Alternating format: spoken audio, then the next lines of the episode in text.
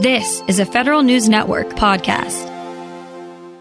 It only took several years, a record backlog, a major organizational transfer, and a few modernization initiatives.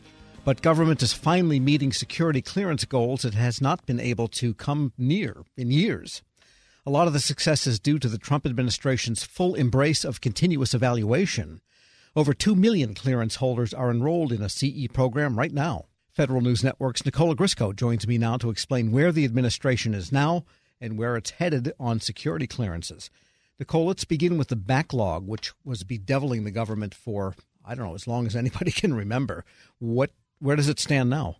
So today, Tom, the security clearance, and we should use the word inventory here, the Defense Counterintelligence and Security Agency, they like the word inventory because in their mind, they have reached the quote-unquote steady state, which means that they have enough work to basically reasonably handle at any given time.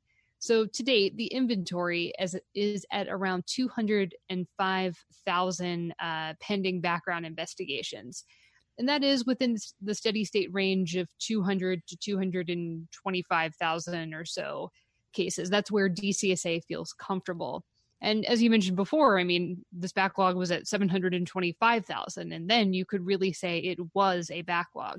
Well, I we guess heard- the difference is it was growing then, and if they can do a good first-in, first-out type of system, and it remains at that two hundred twenty thousand or so float, then it's like a trap in a toilet. It's it's it's not the same people that are two hundred twenty-five thousand. They're always moving through. Right. And D C S A says it has seen a little bit of an uptick lately because of the pandemic. Basically, some records that usually would easily be confirmed are taking a little bit longer to confirm these days. But, you know, for the most part, they feel pretty comfortable. I think what's really interesting, though, is the timeliness issue. Previously, it was taking three hundred to four hundred days in some cases to process one of these investigations. And now, depending on what kind of clearance, you know, they are nearing some of those congressional timeliness deadlines that they should be meeting and haven't, frankly, been able to meet since around twenty fourteen.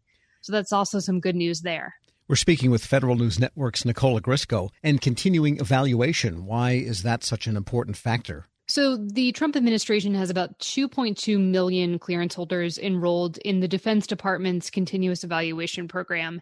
That's up from around one point four million people back in November. So you really can see the progress there. And that's important because what they've been doing is if you have a periodic reinvestigation, which usually in the past you'd be sort of reviewed every five to ten years. Now they're basically enrolling those people straight into continuous evaluation. So your finances, other kinds of records are constantly being checked by D O D systems. And that is really pivotal to getting down the inventory. And that's what's contributed to the lower inventory today. And it's quite honestly the future of the Trump administration's Trusted Workforce two point oh initiative. But you still have to get people in on their initial evaluation when they apply, and then they go to continuous. Is that the model that they're looking at? That's the general gist. So if you already have a clearance, you've been through the regular background investigation process. In the past, you had to be reinvestigated every five to ten years, a full kind of same inv- investigation that you would go through if, as if you were being investigated for the first time. Now it's different. You're going to be enrolled in these automatic records checks instead of going through the whole rigmarole of a whole, you know, new investigation, essentially. So by not having people regularly reinvestigated in full, but rather continuous, then a lot of labor, man hours, exactly. Time is saved by having people just being continuous and the machine takes care of it. So exactly. Basically the same group of people only evaluate someone once instead of periodically throughout their lifetimes of work. Exactly. Well, that's a good way to get down that backlog, I understand, because they had been talking about continuous evaluation for a long time. And I guess setting up those systems is a non-trivial situation because you have privacy concerns. And they must use third-party data firms that have lots of information on individuals that the government doesn't necessarily have, but never, but has a right to under the fact of having people security cleared. Right. One of the big concerns, for example, in fact, during this pandemic or during a government shutdown is if, for example, maybe you don't meet a mortgage payment or you miss a credit card payment. these kinds of continuous evaluation, automatic records checks can check in to those kinds of things. And that's exactly what they're looking for under continuous evaluation. Yeah, you've got your Experians, your TransUnions, and so forth. And more and more agencies are using those for just basic authentication and enrollment mm-hmm. in programs. And because that, unfortunately or fortunately, that data is in the public domain. And how does this all relate to the Trusted Workforce two point oh? Where is that coming? So, Tom, we've been reporting on Trusted Workforce two point oh for a while now, and this is pretty much a top-to-bottom overhaul of the suitability, security clearance, vetting system that we currently have today. And continuous evaluation is only a piece of that.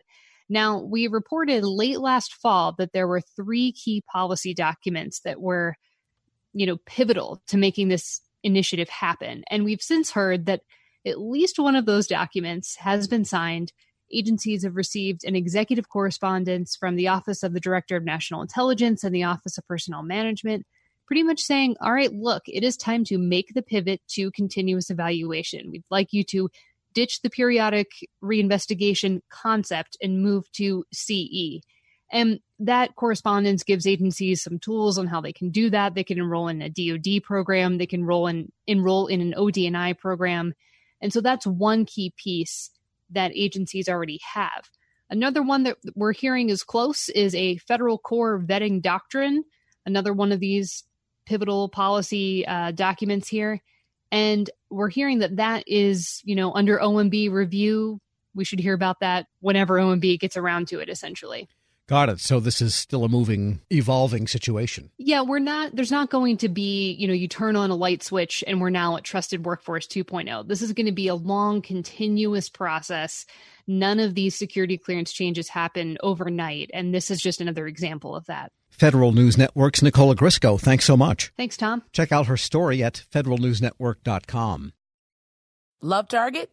Well, you're about to love it even more. With Target's Red Card debit card, you'll save five percent every Target trip on top of everyday low prices, in-store and online. Debit Red Card links from your existing bank account. Visit target.com slash red card to get all the details. Restrictions apply.